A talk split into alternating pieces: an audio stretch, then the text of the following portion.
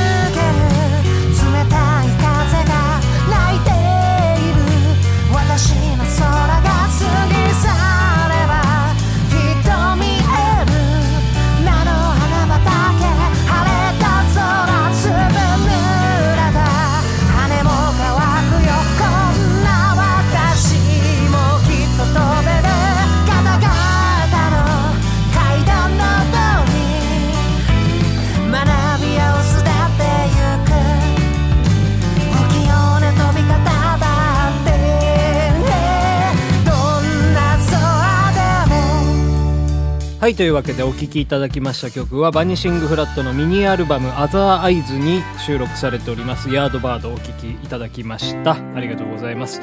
えー、というわけでね、今日は火曜日でございますので、こちらのコーナー行きたいと思います。大討論会はい、こちらのコーナーではですね、私、ピアノマン井上が分身の術を使いまして、2つのペルソナに分かれて、えー討論をね、繰り広げていくという、そういうコーナーになっております。本日のね、テーマはですね、焼き鳥にしたいと思いますね。はい、焼き鳥のね、塩派か、タレ派か、どっちかっていうことでね、討論していきたいと思います。それでは行きます。分身はい、どうも、タレ派のピアノマン井上です。はい、どうも、私、塩派のピアノマン、井上でございます。じゃあね、今日もね、討論やっていきましょやっていきましょうよ。う。まずね、タレなんですけどね。うん、やっぱタレですよ。あの、甘くて、少し醤油のね、焦げた香りがね、食欲をそそりますよね。うん。いやいや、焼き鳥と言ったら断然塩。うん、もうこれはもう絶対譲れませんね。うん、素材の旨味を最大限に活かしてますから、タレなんてね、あんな甘ったるくてベトベトしてる焼き鳥のもう何がうまいのかもうさっぱりわかりません。まあ確かにね、あなたみたいな酒飲みのおっさんの口には合わないのかもしれませんが、お子さんや女性にも人気のタレは幅広い層に受け入れられてますよ。お子さんの焼き鳥の入り口は、やっぱりタレでしょ。うん。だって、子供がいきなりね、塩の砂肝食べて、焼き鳥のこと、うまいってね、そんな好きになると思えますか？いや、もう分かってないですね。もう焼き鳥屋のメインターゲットの客は仕事帰りのサラリーマンなんですよ。気軽に立ち寄ってちょっと一杯やりながら塩串食うのが世のおじさんの楽しみなんですよ。別に子供や女性受けしようとか、こっちとは思ってませんから。そういう差別的な言い方許せませんね。差別じゃないですよ。客層を狙ってニーズに応えるのが専門店の良き部分でしょ逆にお子さんや女性向きの飲食店だってたくさんあるわけですから。そうですか。じゃあ焼き鳥屋には別に子供や女性は来なくてもいいとお考えなのですね。そんな甘いこと言ってたら、焼き鳥屋業界の未来はないですよ。コロナ禍の影響で時短営業でただでさえ危機にさらされている飲食業界です。さらに、リモートワークが推奨され、出社するサラリーマンも減っているこの現状で、仕事帰りのサラリーマンだけに頼っていては、店が潰れてしまいますよ。まあまあ、ちょっと話が飛躍しすぎです。まあ確かに、まあそれは一理あるでしょう。まあ先ほどのね、発言は訂正しましょう。うん。まあしかしね、一つ気に食わないのはね、あなたね、女性はタレしか食べないみたいな発言してますけど、塩串派の女性だってたくさんいますよ。むしろね、無駄な糖質もなく、油も適度に落ちて、さっぱりした塩串の方がヘルシーで女性の味方でしょうよ。うん、まあ、すうん、まあそうかもしれません。うん、個人のまあ好みもあるし、まあこの際性別の話は置いといて、まあ味の話にね、戻すとしましょう。うん、あのね、タレのね、いいところはですね、ズバリね、ご飯に合うところです。焼き鳥丼は、だいたいタレ串を使ってますよ。なぜか。えー、塩串だと水分がないため、ご飯に味が染み込みません。これではね、焼き鳥とね、ご飯を融合させるつなぎがないので、ドンとは言えません。焼き鳥丼は、タレ串だけの1000倍特許なんですよ。はあ？焼き鳥丼？いやもうそれはもう別の料理ですよ。もう大体串にも刺さってないのに、焼き鳥を名乗らないでほしいですね。そんなもんでマウント取ろうとするなんてちゃんちゃらおかしいですよ。ああ、じゃあこれはどうですか？スーパーやコンビニの焼き鳥は大体がタレ串です。なぜか。塩串だとコーティングするものがないので、水分が飛んでパサパサになりやすいのです。時間を置くと塩串はまずくなるんですよ。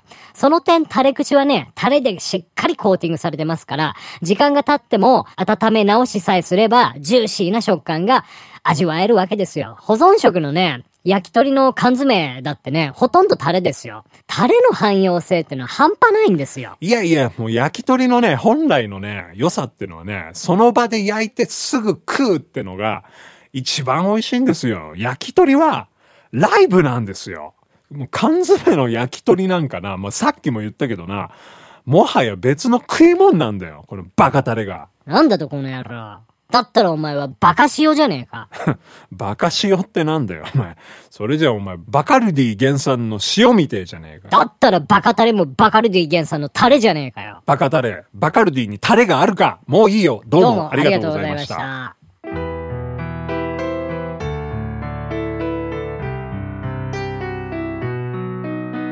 小さな手のひらに一つ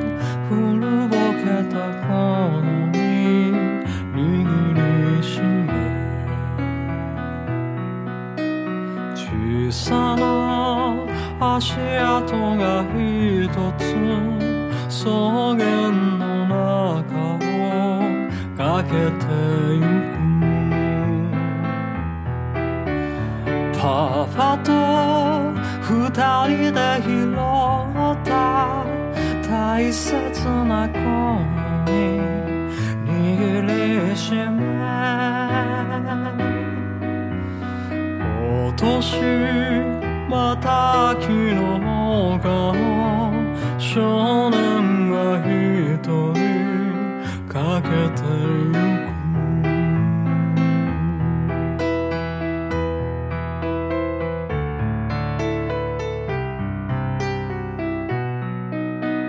小さな心にいつでも幸せな秋は溢れ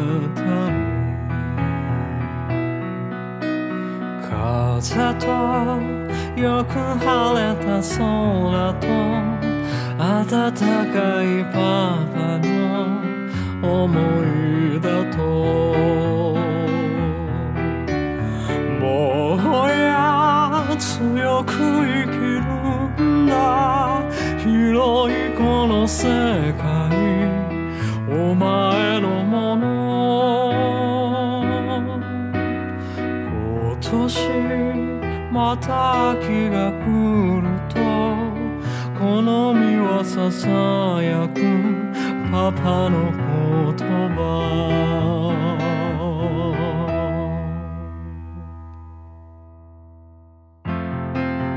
ピアノバー井上、そろそろお別れのお時間でございます。本日はですね、えー焼き鳥のタレ派とね、串派の、えー討論やってまいりましたけどね、皆さんどうでしょうかね僕はね、まあ、どっちも好きなんですよね。うん。でも結構、家でね、家で焼き鳥作ること結構あるんですよ。あのー魚焼き用のあのグリルでね、あの、焼くんですけどね、その時はね、うん、塩が多いですかね。はい。なんかまあ、ちょっとタレだとね、あの、汚れが取りづらいというか、まあそういった理由もありまして、タレも好きなんですけどね。その、だからまあ焼き鳥丼とか作るときはやっぱりまあ、タレ作って、うん、ご飯の上かけて食べたりするんですけど、はい、そんなわけでございますね。やっぱでもあれですかね、あの、お酒に合うって言ったら、うん、やっぱ塩ですかね。レモンサワーとね、うん、やっぱ塩、串はね、すごくね、僕合いますね。基本的になんか食べながらお酒飲んだりしないんですけど、唯一食べれるのがその塩串とレモンサワーの組み合わせですね。うん、それ、うん、ぐらいなんですけどね。えっとね、ちょっとここでね、お便り紹介してい、えーきたいと思います。以前も、えーお便りいただいてて、そちらの方まだ、えーご紹介できてなくて、あの、同じ方なんですけど、ちょっと前後してしまうんですけど、えーラジオネーム、キシロカイン様よりいただきました。えーおはようございます。早速リクエストを叶えてくださってありがとうございます。鑑賞に流されない綺麗な歌声でした。とても良かったです。白田さんの手紙愉快でした。アナグラムになってるのもいい。白田ってスパイなのかと思ってました。というわけでございましてね、岸ロカインさんどうもありがとうございました。昨日歌った歌がですね、えーリクエストをね、岸ロカインさんからいただいてた曲なんでございますね。はい、過ぎてしまえばというね、えー森田光一とトップギャランドさんというね、方の歌だったんでございますけどね、えーありがとうございました。とってもね、なんかもうこう、あれですね、情緒的な、うん、曲でね、素晴らしい曲だと思いましたね。なんか歌詞もね、染みましたね。すごく今僕が、えー抱いてる心情とめちゃくちゃ近くて、えーなんかやっぱりこう、気持ちが入ったなっていう感じがしましたね。あとね、昨日のね、花沢よし子の、うん、えー旅館のね、えー白田がね、えーよし子に手紙を書いてたんですけどね、はい。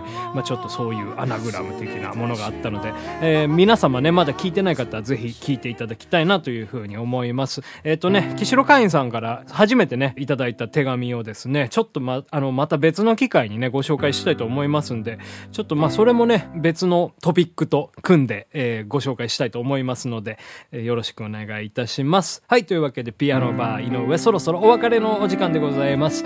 また明日お会いいたしましょう。ピアノバー井上